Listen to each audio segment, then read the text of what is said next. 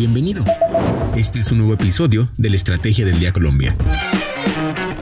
Traído para ti por bloomberlinia.com y dirigido por Andrés Garibello. Hola, los saluda Andrés Garibello. Es lunes y para comenzar esta semana vamos a hablar del llamado, o mejor, de la queja que tienen las empresas del cannabis en el país al sistema financiero. Dice que los bancos, tanto públicos como los privados, no les están ayudando y sigue la estigmatización. Esto sucede precisamente cuando el gobierno alista varias decisiones en estos días al respecto. Además hablaremos del dilema del carbón para el país. Twitter habló y Elon Musk deberá vender el 10% de sus acciones en Tesla y la agenda de esta semana para América Latina. Bienvenidos a la Estrategia del Día, edición Lo que debes saber. Tres datos para comenzar el día. Primero, la TRM amanece en 3.881 pesos con 76 centavos por dólar. El segundo dato. El carbón ha estado en la mira de la conferencia en Glasgow COP26. ¿Apostar o no al carbón? Esta es la cuestión para Colombia, que produce el 90% de carbón en América Latina, es decir, entre 80 y 90 millones de toneladas al año antes de pandemia. Valery Cifuentes, periodista de economía de Bloomberg Línea, profundizó y al menos el dilema es complejo. Encontró que el aporte para las rentas nacionales es importante, que puede estar entre 1 y 2,2 billones de pesos para el 2022 en regalías. Entonces, ¿cuál es la ruta? El tercer dato, Twitter habló y Elon Musk deberá vender el 10% de su participación en Tesla. La persona más rica del mundo propuso sábado una encuesta en la que les preguntaba a sus más de 60 millones de seguidores que si debía o no hacerlo. Al final, la mayoría de los 3,5 millones votaron a favor de hacerlo. Entonces, si cumple su promesa, se deberá desprender de 21 mil millones de dólares, 78 billones de pesos, casi el 25% del presupuesto general de Colombia para el 2022. No se sabe si lo hará o no, pero lo cierto es que este lunes podría tener una sorpresa no tan agradable, y desde ya se sugiere que los tweets de Musk pueden hacer que las acciones caigan cuando en Wall Street despierte. ¿De qué estamos hablando? Las empresas de cannabis en Colombia se están quejando. Esta vez lo hicieron en Bloomberg Línea en un reportaje que llevó a cabo el periodista Daniel Salazar.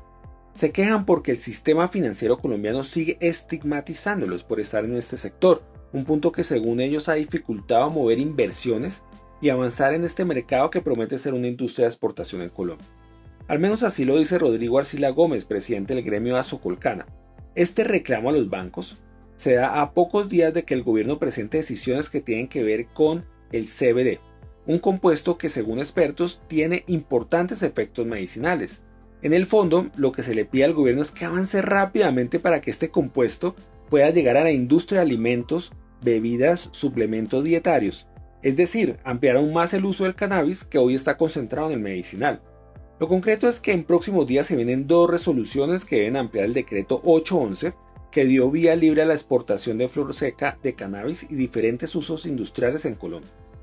Se pudo conocer que una la expedirá en conjunto los Ministerios de Salud, Justicia y Agricultura y se emitirá otra para comentarios de la ciudadanía. Lo que temen los empresarios del cannabis es que no se avance a una velocidad indicada para que lo que llaman el oro verde germine, cuando hay países en la región como Uruguay o Argentina que están aceitando las maquinarias. Mundo Cripto. Para iniciar la semana vamos a escuchar a Paola Villar, editora de Bloomberg Línea en Perú, quien nos va a hablar de lo que le espera esta semana a América Latina.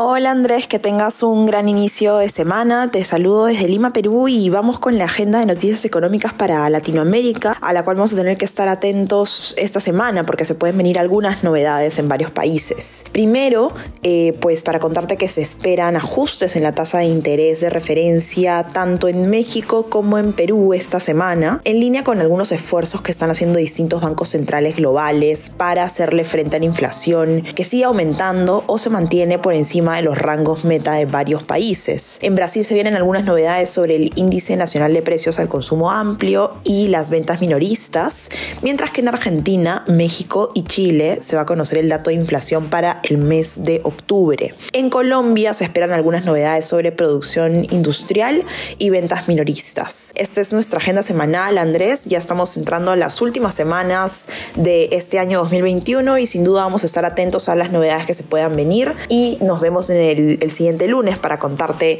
qué se viene en la próxima semana. Un abrazo. Gracias Paola, ahora qué más positivo que llevarse una frase para pensar. Lo dijo Eric Adams, alcalde de Nueva York, cuando en una emisión de CNN le preguntaron sobre qué es Bitcoin. Abro comillas, es una nueva manera de pagar bienes y servicios en todo el mundo. Y lo que tenemos que hacer es abrir nuestros colegios para que se enseñe la tecnología y esta nueva manera de pensar. Cierro comillas. ¿Qué opina? Los invito a seguir la información de actualidad economía y negocios en el sitio bloomberglinea.com y en nuestras redes sociales. Regístrese a nuestra newsletter diaria línea de partida y si quiere que tratemos algún tema en este podcast, escríbame por Twitter a arroba G4RAN. Y no olvide que acá está la información independiente que une a América Latina. Nos escuchamos mañana. Esta fue la Estrategia del Día Colombia